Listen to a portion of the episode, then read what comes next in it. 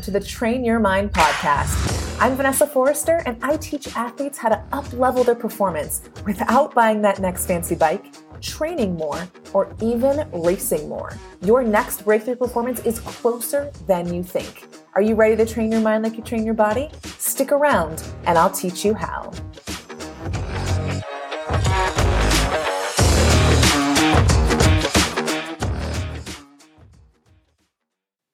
Hello, hello, hello. What's up, athletes? Welcome to this week's podcast episode. When this episode releases, it will be the week of Ironman Coeur d'Alene, and my husband and I are headed up to do some training the days before the race and then spectate and cheer on Sunday. And I absolutely love Coeur d'Alene. I've done the 70.3 there every year that they had it, and I'm crossing my fingers that it comes back on the circuit. There's just something so magical about that little town. I think it actually reminds me a lot of where we live here in Bozeman. It just feels like a hometown race because it's actually the closest bigger race to us. So if you're going to be there, don't be a stranger. Even if you find me cheering my face off or dancing to some tunes, definitely say hi. It was so fun meeting several of you at St. George 70.3 a few weeks back, and I'm ready for more of that. And if you're racing, be bold and have fun out there. I'll definitely be cheering just for you. Okay. So, on this week's episode, it's the topic I want to talk about is relevant for those of you who are racing and those of you who are not.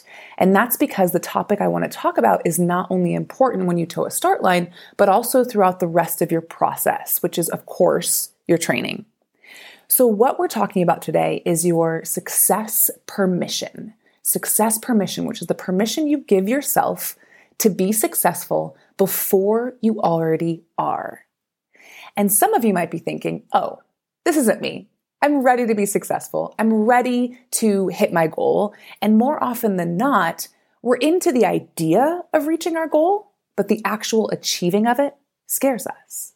And that's why it's an important step to, in essence, give yourself permission to be successful.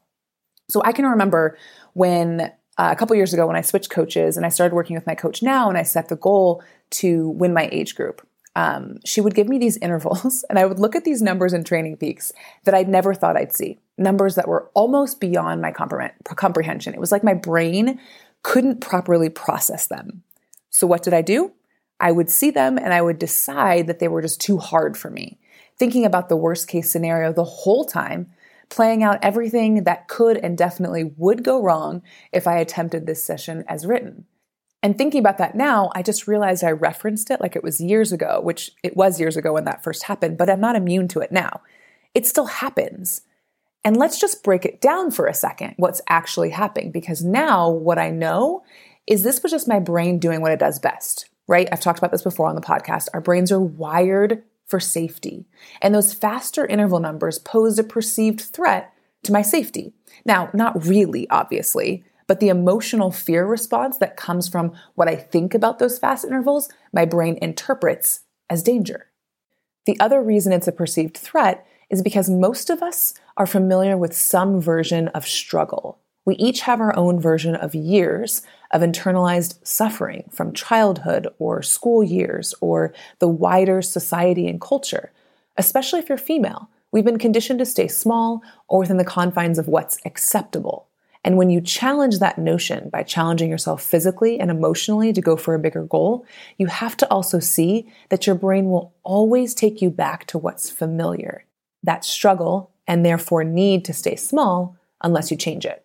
Why this matters in the context of permission we give ourselves is because by default, we give ourselves permission to screw up, to micro quit, or full on quit, make excuses, or in any other way not give our not give our best especially when it's our first time doing something new or our first time attempting something new like a new set of faster intervals or a new up-leveled goal on the race course. So when it's new we're more likely to kind of pad the potential blow of failure by giving ourselves permission ahead of time to not give our best. And i've seen this recently with two athletes that i work with like in the last few weeks. They both already hit some massive race goals this year. So they're back in training and the sessions are getting harder, of course, because their goals are getting more aggressive. They've done so much work to get themselves to the place where they think they can walk into sessions confident in their abilities. And now with the sessions getting harder, it's requiring them to uplevel their minds again. But what happens is that safety response where we expect it to not go well kicks in, which also comes with our brain's second favorite response, which is through efficiency. And efficiency shows up when we have thoughts like, oh man, here we go again. Oh no, these are too fast, or I can't do this. Like we've all been there, right? And that's efficient because it's worked for you in the past, where it's gotten you to the point where you might quit ahead of time, or you might not give yourself or give your best, which keeps you in safety. And so the result of all of that is always holding ourselves back. So the session doesn't go well, we don't push ourselves to what was asked in the training session, or we leave some in the tank on race day. All of which are not in alignment with how we want to train and race. And you know how that plays out. You know that sneaky backdoor permission slip will keep you from bringing your best and increase the time it takes you to hit your goal, by the way. Every time you give that permission slip, it increases the time it takes you to hit your goal. Not to mention, it has you training and racing out of integrity with what you really want and how you really want to show up. And all of it comes back to the wiring in your brain. So when there's a hard task, your brain seeks safety and responds efficiently. But what that does is reinforce the pattern. A pattern that's not going to help you achieve your bold goal, by the way, because your bold goal is on the other side of that safety and efficient response. It requires you to challenge that default permission slip. And that's where the success permission comes in. So if you know that by default the pattern is to give yourself permission to screw up or micro quit or make an excuse or again, otherwise not give your best, then decide to give yourself success permission, which is the permission to be successful before you already are. The permission for that session or that race to not only go well, like extremely well before you execute it. Try asking yourself this How good am I willing to let it get? So fun, right? Just by asking that question, will have you energetically approaching your training session or race differently. It won't be about mitigating the bad, but instead about creating the good. You are good at bracing yourself for the worst case scenario. What success permission does is allow any version of the best case scenario without that added resistance. The training session or race will already be hard, so let's remove that extra struggle, shall we? So, how do we do this, right? How can you actively give yourself success permission? So, if you're racing Ironman Coeur d'Alene this weekend, here's how I want to offer that you do this. First, ask yourself what the worst case scenario is. Not because I want you to focus on it, but your brain is already considering it anyway, so you might as well get it out on paper. We're not trying to avoid it because we know your brain is likely harping on it anyway. Let it be there. Don't resist it, but also move on to the next set of questions to refocus on actually where you want your brain to spend more time. So, next up, what is the best case scenario? What is the absolute best that could happen? And then ask yourself, what are best case scenarios number two and number three? That's right, more than one best case scenario because there are always multiple. But what your brain does when it makes a determination of your, for your success is it makes it more black and white with no room in between.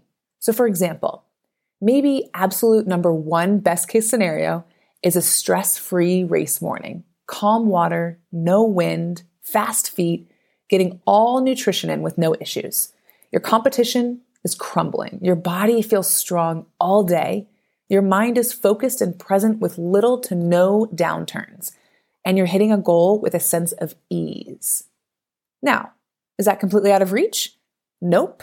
But if that's all you give your brain, it won't like that. So maybe best case scenario number two is this race morning comes with a little bit of stress and some definite nerves, but it's not a problem because you expect it. The water is a little choppy, but you remember that you've been training to handle pretty much anything. And that goes for the bike too wind, and weather might be challenging, but you choose to focus on your effort and nutrition and hydration strategy because you know that's the best use of your mental energy. The run is where you trust your training the most to fight through any physical pain and mental downturns because you know it comes with a long race. Downturns come with a long race. You keep the effort top of mind, and fight to the finish to reach your goal. All right, knocked out number one and number two. Now, best case scenario, number three. Race morning might come with a few unforeseen hiccups, but you've left yourself plenty of time to figure it out and then move on to the next task as planned. The swim's a little rocky, but you spend less time focused on how other people are swimming crooked or getting in front of you, and more time focused on your own effort, your own sighting, and getting to that swim finish calm and confident to take on the rest of the day. On the bike, you prep yourself for a hot day, but you know hot is in your favor because it's just a different flavor of hard and you train hard. So you don't wait for it to heat up to be on top of your hydration. You front load it intentionally and keep what's in your control top of mind always. You focus on even effort, knowing that others will crumble when things don't go their way. On the run, the work you've done on the bike has set you up perfectly. You run each mile you're in with purpose and control, coming back always to the trust that you have in yourself and your training. You know you will never give less than your best, and while that's tested in the last few miles, you come out victorious, giving your all all the way through the finish. So notice what I did there. Best case scenarios one, two, and three. Also notice how they're all detailed yet simple.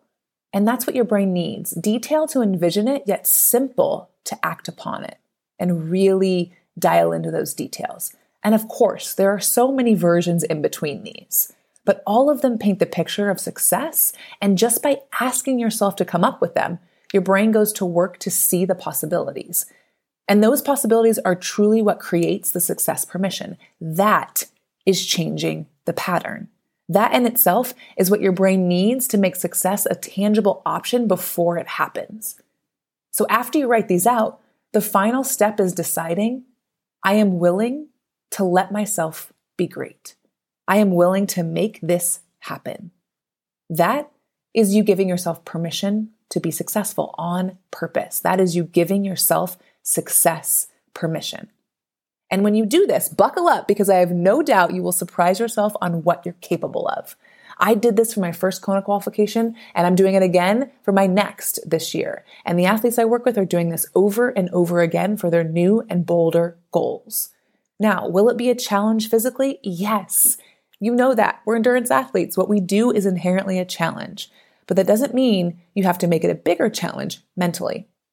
Let it be so good, my friends. Give yourself success permission, and as a bonus, watch yourself have even more fun in the process. All right, maybe I'll see you in Coeur d'Alene this weekend. Otherwise, I'll see you right here next week.